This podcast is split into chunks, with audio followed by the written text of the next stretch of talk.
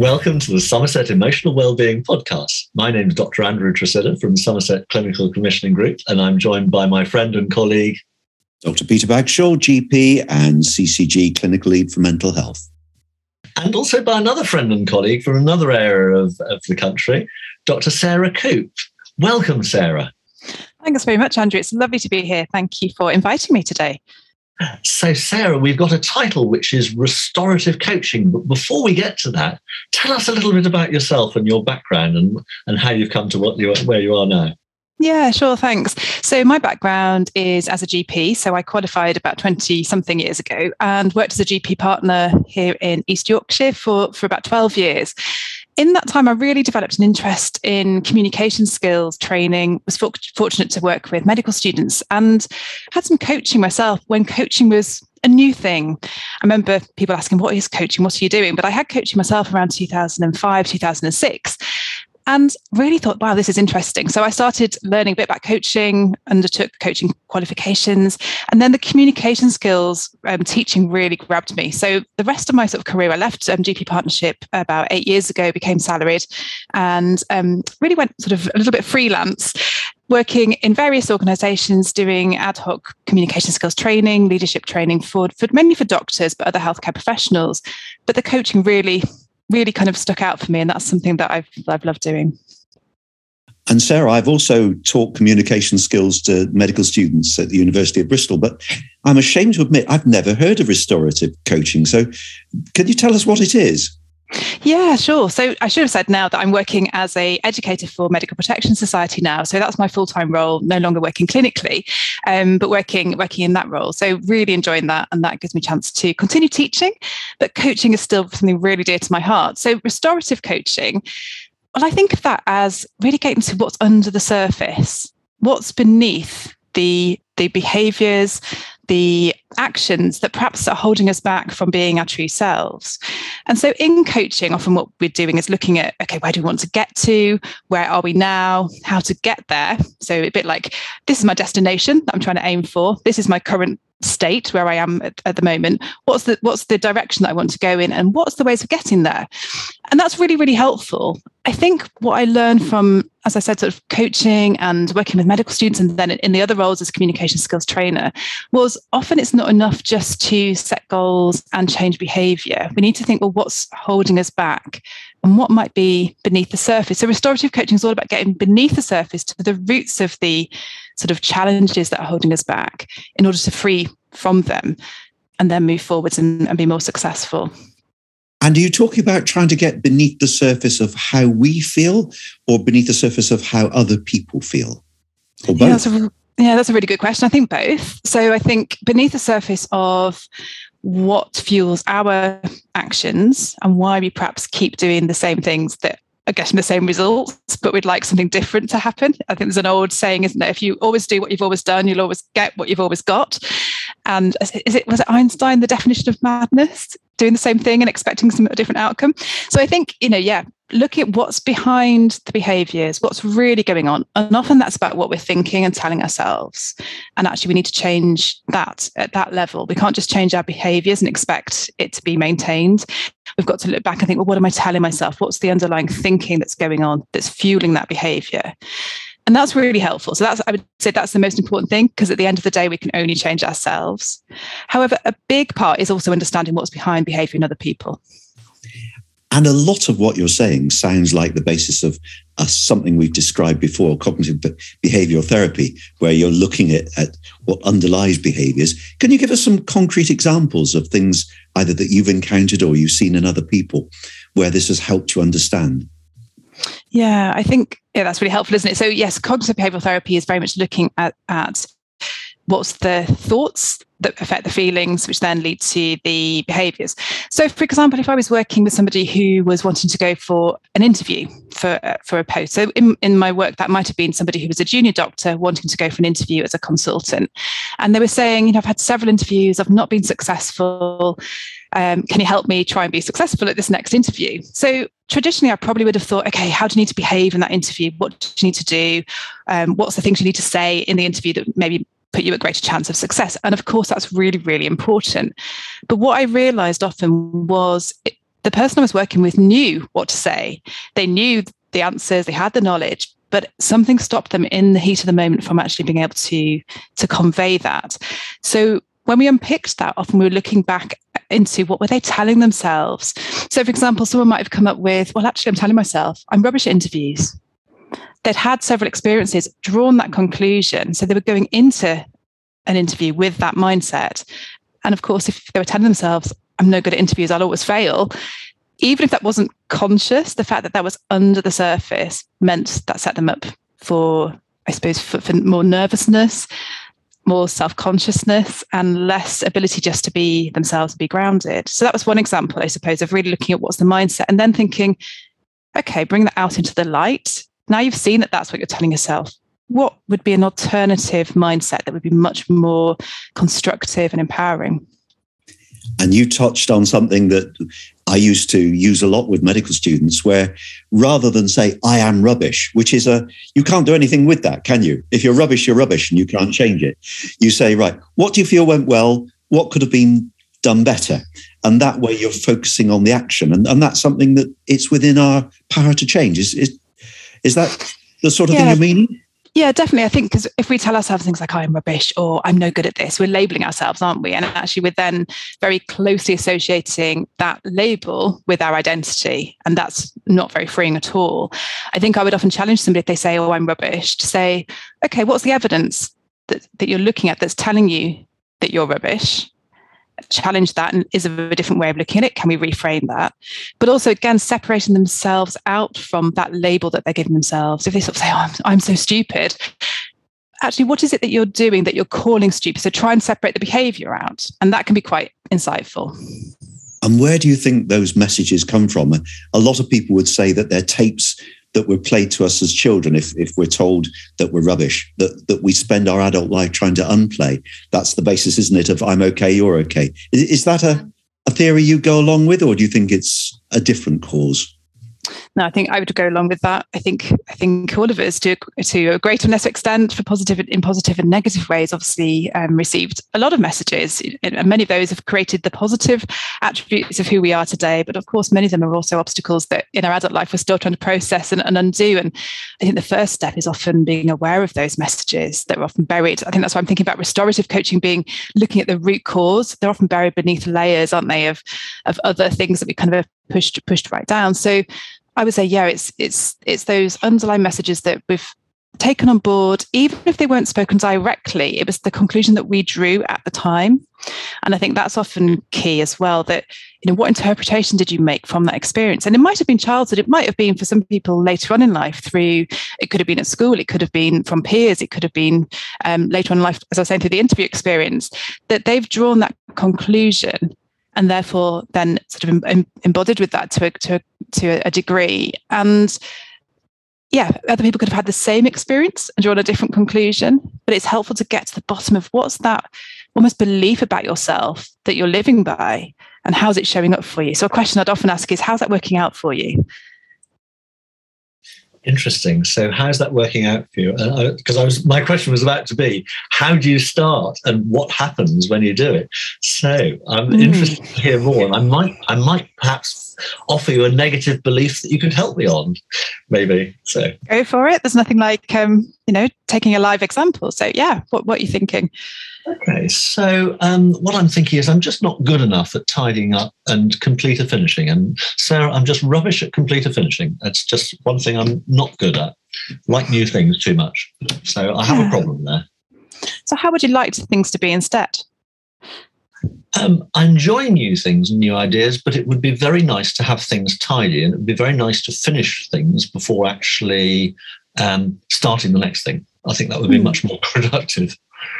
And I guess where's the evidence that you're not very good at doing this? What are you what's what are you seeing at the moment or what's telling you that? Um, I'm good at new things, I think, uh, or I like to think I am. Um, I can see an untidy desk, I can see an untidy floor, and I can see clutter. And I can't hear my wife's voice because she's very patient with me. But if if I could, it might there might there might be a hint of disapproval, but or tolerance perhaps.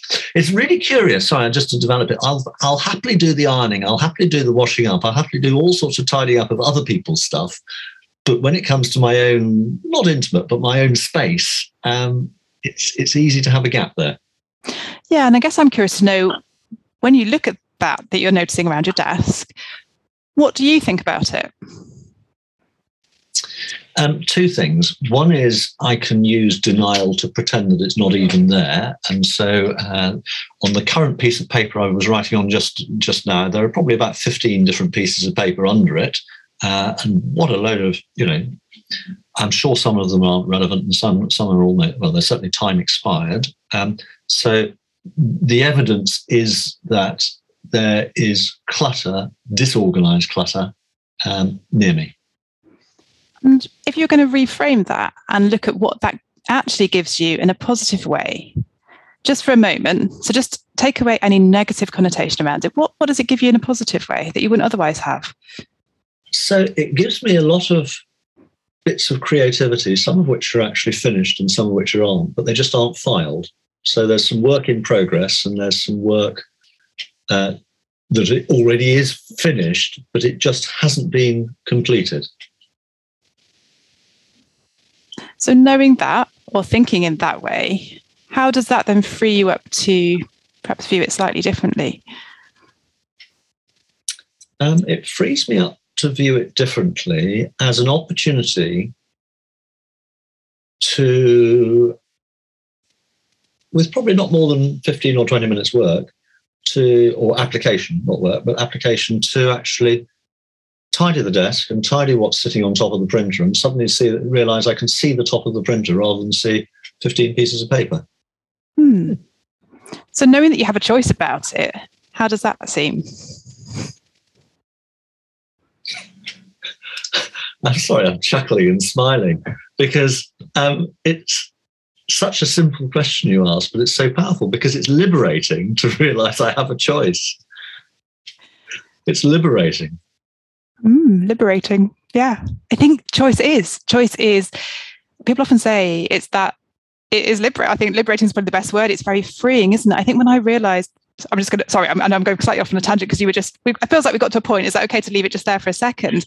But I think when I first realized I had a choice in terms of I could carry on doing my automatic reactions, behaviors, thoughts, you know, but actually recognizing I had a choice puts us back in that sort of driving seat around who's driving the bus, you know, of, of our lives. And I think that's often that liberating moment that another question I might have asked you, Andrew, was, well, who says it's the negative, you know, aspects? So if we're calling ourselves, you know, I'm just so untidy, I'm so disorganized, who says? And just checking in who whose voice is that? Yeah, what are you thinking? there is a little voice in my head, which is my grandmother's voice, in a very teasing, um, pleasant way, but saying, "Oh, you're a mucky pup." Uh-huh. And, uh, and and I spill things sometimes and make messes, and there definitely is a mucky pup bit about it, Peter. So, Sarah, you've given us a fantastic lived example of restorative coaching and uh, presenting us with alternatives and choice. If people want to do this themselves, are there coaches they can turn to?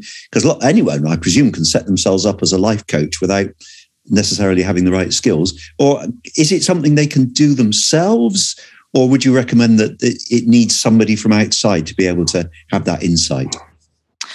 Oh, that's an excellent question. Lots of parts to that. I think I'm sure there are people who look at coaching slightly differently from this angle, or some people who are coaches who actually, without calling it restorative coaching, would take that deeper approach. Um, I'm, I'm sure there are people who have got you know that experience and that insight to do that. I think yes, there's a lot of coaches out there who are absolutely excellent and are focused on one specific area, one or two specific areas. You know, you can have um, health coaches, interview skills coaching, as I talked about earlier you know, there's all kinds of, of, specific coaching. I guess if people are interested in really delving a bit deeper, there's a couple of options. One is to to undertake some CBT, as you talked about the cognitive behavioral therapy, because this goes along the same sort of paths. I guess the difference, though, is still that I'm not focusing on significant issues around the past it's still very much focused on you know who are who are you who's your authentic self who are you really where do you wanting to get to? So it's all future focused in that way. And what's currently in this current situation holding you back? Yes, it does affect stuff from the past, does bring into our current situation. But I think I think we can do it ourselves, but we need a you know that level of self awareness to be able to ask those sorts of questions and be curious. And I, I can just add in, if I may, that anybody who wants CBT, it's it's available.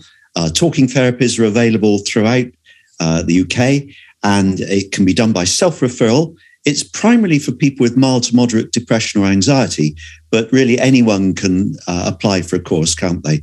Uh, it's often six sessions, and it will cover the sort of things that you've been covering. Is that right? Yeah, that's really true. And and just think about other resources as well. I mean, there's certainly quite a few um, apps and other programs that people can access online. I mean, quite a lot of those are paid resources, but can be really, really helpful for, for people to have a look at and uh, and engage with. So certainly searching for sort of CBT type of coaching would bring up um, a range of resources. I'm just sorry, I'm just curious about the mucky pup example that, that Andrew just gave, actually. And, and um, it sort of played on my mind slightly, just thinking if we can just go back to that, Andrew, just having said that, and you said about your you know, your grandmother's teasing voice, what what sort of stayed with you since you since you sort of mentioned that a few minutes ago? Um, what stayed with me? Well, um, just that it's it's not it's a little voice that can be there sometimes and it's teasing but it's true because i might spill something or i might i might not clear up or i might make a mess and it there is a truth in it. And I wonder how much of it is just the way I am and how much of it I'm responding to a little voice or a little script that's running in the background that I'm allowing to be there from the age of, I don't know, three, four, five, six. And that's something at the age of 63 I could pro- possibly let go. And I'd be interested in your coaching approach, the restorative coaching approach to, to deal with that, that thought form, if that's possible. Yeah, and that was the reason I sort of wanted just to quickly go back to it, because I think it's really interesting, isn't it, when we do pick up those little memories from the past that, like I say, we're you know, some can be really innocuous, some can be a little bit more sort of wounding, um, and some can be quite painful to, to think about. But actually, you know, they, they come up for a reason. And then again, we've got that choice about how we deal with them. So what I'd often encourage them to do is almost to sort of take that that memory, that that voice, you said the teasing um, of your of your grandmother, just in that moment, recognizing there was some truth in it at the time, and just kind of hold it in terms of just imagining you're holding it in your in your hands for a moment, and you think you were probably about three or four at that time, and now sort of aged um, a bit older, as you, you've just given your age away at 63, if you look at that, so if you're going to hold that out there, the sort of mucky pup kind of um, memory in your hands, and now as you look at it now, what do you, as the adult, mature Andrew, want to say to that that part of you? Really interesting, Sarah, because just your inquiring, supportive, kind voice has almost brought tears to my thoughts uh, and to my face. And and thinking of a sadness that a small child felt because it felt I felt wounded or ashamed, probably. Um, and holding that in my hands and thinking about it, um, I can soothe my soothe that younger self. I can say it's okay, and it wasn't personal. Uh, it was a throwaway comment, and it's it's okay, and um, it's okay to feel um, what you felt, and maybe it's time to. Oh, I've just sighed. I've given mm. myself permission to let it go. Maybe it's time to let it go. Yeah, and and what would you, as the older Andrew and the adult Andrew, say to the child? How could you, what instead of labeling yourself self as you were then as a monkey pup, what would you, with what you know now, actually say to that child instead? That would be encouraging. No, I would say you enjoyed playing and you always enjoyed playing. And the playing didn't always include tidying up, and some of it was mischievous, and some of it was creative, and some of it was accidental. But it's okay, and it's okay not to take it personally. It's okay not to criticize, and it's okay to. Now, this is a big one. It's okay to see tidying up as part of the play. Ooh. Ah, interesting. Mm. Yeah.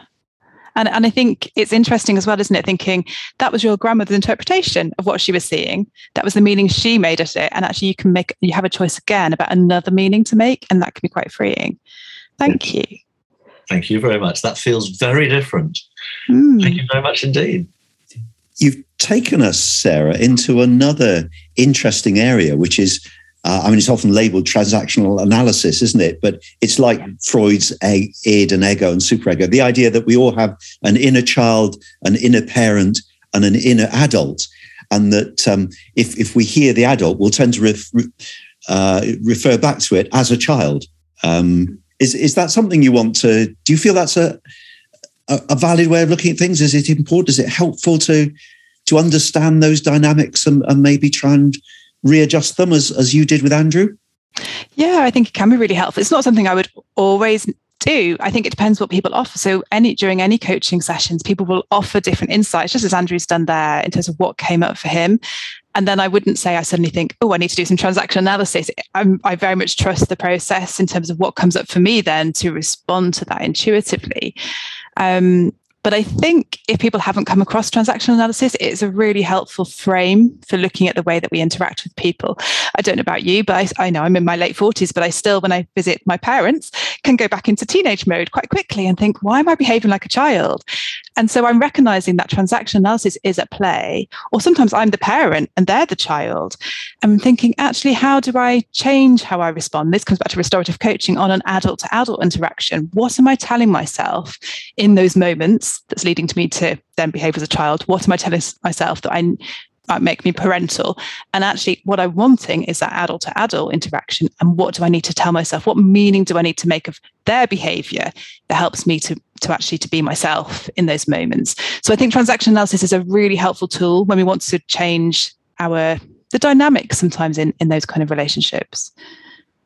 Thank you. Transactional analysis was um, described partly by Eric Berne originally in his game in his book Games People Play, which is quite chewy. But we've described one of the first parts of the first six, 60 pages, which are very chewy. The other bit is that as as people, as human beings, we all need approval, uh, and small mammals uh, are. Um, uh, can wither up and die from the lack of emotional support. Well, human beings don't, but they end up with behaviors. And so, on the whole, many of us become either little pleasers or maybe little rebels because we want that. We want that attention because being given attention, whether it's positive, ideally, or negative, is much, much more comfortable than being ignored. And if I can bring in the wisdom of the young now, so I, we were walking down on the coast with our youngest daughter, age seven, many years ago, and uh, I said, Gosh, Rose, you're very well behaved this evening. And she said, I haven't got my big sisters with me. I don't have to play up to get your attention. so mm. she, she understood transactional analysis rather well without ever having to learn about it. So perhaps it's intuitive and innate within us. Yeah, I think it often can be. I, I, was thinking that one of the common root causes of a lot of the behaviors that we find ourselves in that we want to change often does come back to a common theme around I'm not good enough for many people. That's often uh, sort of the bottom line for many people. So it's often it's quite interesting that that seems to be a common root cause. And so then bringing that into the light and actually reframing that and challenging can be very, very freeing for a lot of people. So if you have that sense of that, that might be behind some of your um, actions that you want to change or is holding you back you're not alone in that and and certainly i think transactional analysis and and looking into sort of cbt can be really freeing in Thank those you. ways. Yeah. And, and, coming back to CBT, we were talking about uh, resources earlier, and Peter, you were s- saying how it's available through IAPT. There's a really interesting resource from Australia, actually, and we can we can put the resource in the uh, in the um, in the program notes later. But later, but it's from the Centre for Clinical Interventions from uh, Western Australia. It's actually cci.health.wa.gov.au, but we'll put that in the in the program notes.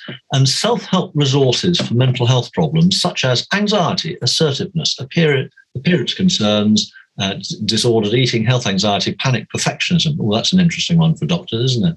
Um, self-esteem, sleep, social anxiety, and it's I, I, use it professionally uh, when I'm working with doctors uh, as patients and, and point them towards this as a resource. But it's not for doctors, it's for anybody. Uh, and it's one of a number. And I'm sure Peter has got some others that you might like to suggest. I'd add uh, I'm okay, you're okay, uh, which is it's very American, but it, it's clearly written, I think. Um, but I, I think you're absolutely right, Sarah, that an awful lot of the underlying problems we see are due to low self esteem uh, and, and, people just not feeling good about themselves, and how sad that is. Uh, so anything we can do to help love ourselves uh, will help us love other people in the world as well, won't it? Yeah, yeah, I think so. I mean, I have quite a, a, strong picture of restorative coaching as a tree, and I don't know if other people who like pictures or metaphors would find this helpful. But thinking, you know, we're all different.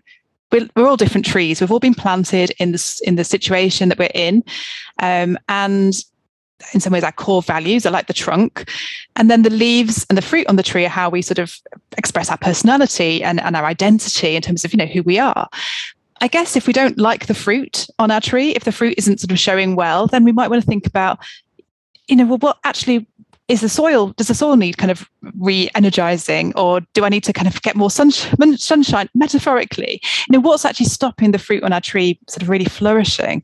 And I think it's I found that quite helpful to look at again that as a as a metaphor. There's all different ways you could interpret it, but then really getting down to what's what's going on with the roots beneath the surface um, that's affecting the growth of the tree and and the fruit that it's that it's bearing. I don't know what you think about that, Andrew. I think it's a great metaphor, and just to take it a little bit further, um, uh, a colleague, Jill Edwards, years ago, um, I think she was quoting somebody else, but the quotation she said was, "No apple tree tries to grow violets," and many of us in life actually our natural talent is to bear one sort of fruit, but we feel constrained and we ought to be doing something else. So there is something about listening, well, listening to our intuition, but also being ourselves, being true to who we really are, and finding out what what unique talents that we've got to offer to the world. Yeah, I think that's so true. And it may be that some of us, when we are saplings, were a bit bashed about and bent and had a hard time. And we've grown up with slightly twisted trunks and you know aren't aren't straight and tall and beautiful but that doesn't make us less valuable does it? No no and and, may, and hopefully will not affect our, our sort of fruit bearing capacity either. It make, make us more resilient because they've been gnarled and twisted because of various storms can sometimes mean that we're stronger as a result.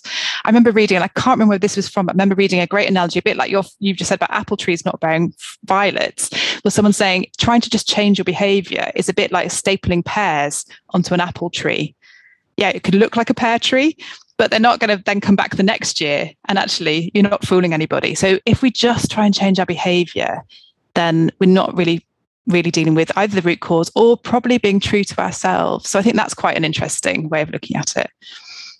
Interesting. You're tempting me in talking about nature to reflect on two things, one of which, how lucky we are to live in Somerset and to be surrounded by by beautiful nature and countryside. And I, I would be tempted, but I will restrain myself from talking about Bach Flower Remedies or other tuning forks from nature that might help us in various ways. Maybe placebo for adult, but they seem to work on children and animals. But that's a yeah. that's another story for another another day. But I think pictures from nature just resonate really well with all of us, don't they? And I think I think just re- encouraging the listeners to reflect on, you know, if you were going to pitch yourself as a tree, what do you see? What type of tree do you have? How strong is the trunk? What's the environment like that you're planted in? You know, what, what what's your what's your fruit and your leaves like? And I think it's really helpful just to get that picture. And if it's not quite as flourishing as you'd like it to be, what will help it grow? And what do you picture your yourself as a tree to look like in, say, a year, two year, three years time? And that will often give you some insight into, again, what might be going on beneath the surface in the roots and perhaps what, what to focus on first in terms of moving forward. So that's another approach I'll sometimes take with people is go more for the metaphorical questioning. And that can be quite, that can sometimes make it a little bit safe. You know how you said, Andrew, you know, bringing, bringing out that memory brought tears to your eyes. So sometimes actually digging down into root causes can be painful.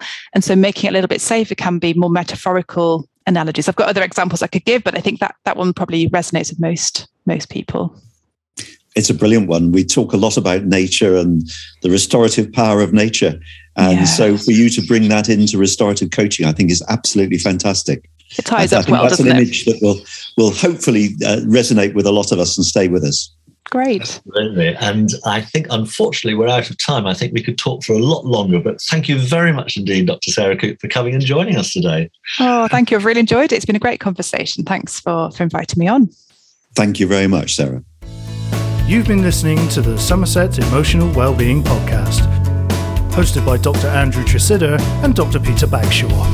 The show was created by David Seeley and was produced by Rob Huns Music on behalf of the Somerset Clinical Commissioning Group.